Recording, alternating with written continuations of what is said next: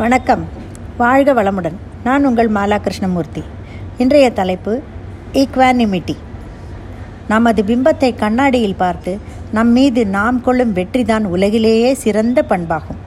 இந்த பண்பு வந்துவிட்டால் நாம் எல்லோரும் ஓர் குலம் ஓர் இனம் என்ற உண்மை புரிந்துவிடும். நம் எல்லோருக்கும் உணர்ச்சிகள் ஒரே மாதிரி தான் உள்ளது. அதை வெளிப்படுத்தும் விதம்தான் வித்தியாசமாக உள்ளது. மனோபலம் மகிழ்ச்சி சிறப்பு ஒழுக்கம் தனித்துவம் இரக்கம் பரிதாபம் என்று எல்லா நவரசங்களும் நமக் எல்லோருக்கும் பொதுவாகத்தான் உள்ளது. அதிகாரத்தை அடுத்தவர் மீது செலுத்த யாருக்கு தான் விருப்பமில்லை.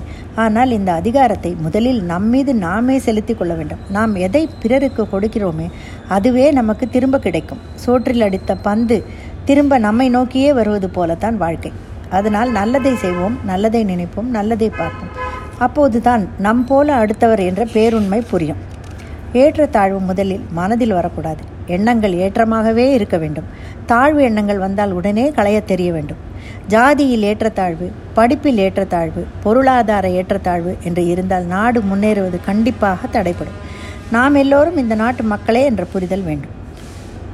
ஏவல்கள் செய்பவர் மக்கள் இவர் யாவரும் மோர்க்குலமன்றோ மேவி அனைவரும் ஒன்றாய் நல்ல வீடு நடத்துதல் கண்டோம்.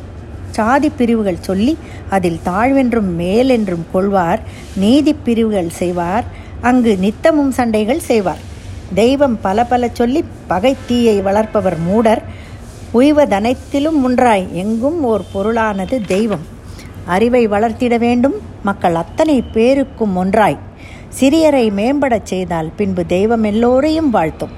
பாருக்குள் நேசமத் பாருக்குள்ளே சமத்தன்மை தொடர் பட்டும் சகோதரத்தன்மை யாருக்கும் தீமை செய்யாது புவி எங்கும் விடுதலை செய்யும்.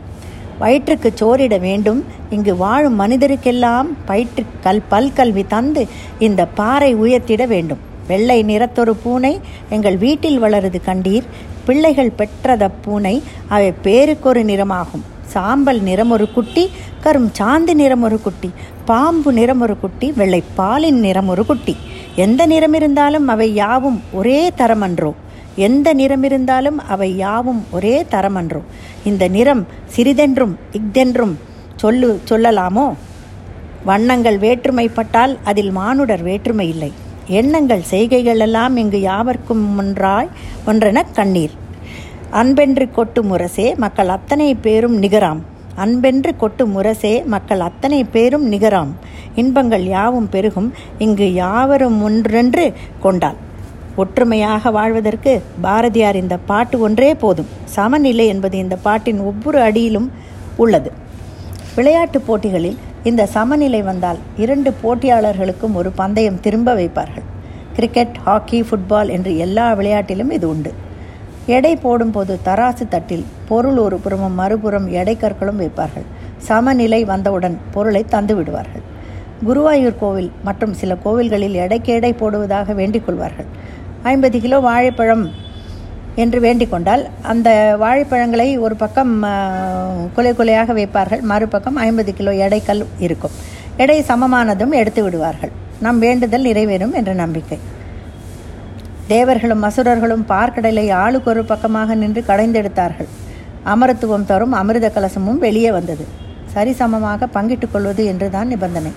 ஆனால் இருவருக்குள்ளும் போட்டா போட்டி என்று சமநிலைக்கு அப்போதிலிருந்தே சண்டை ஆரம்பமாகிவிட்டது. பாரதியார் பாட்டினை படிக்க வைத்த வாய்மை வல்லமை நடத்துபவர்கள் எல்லோருக்கும் என் நன்றி.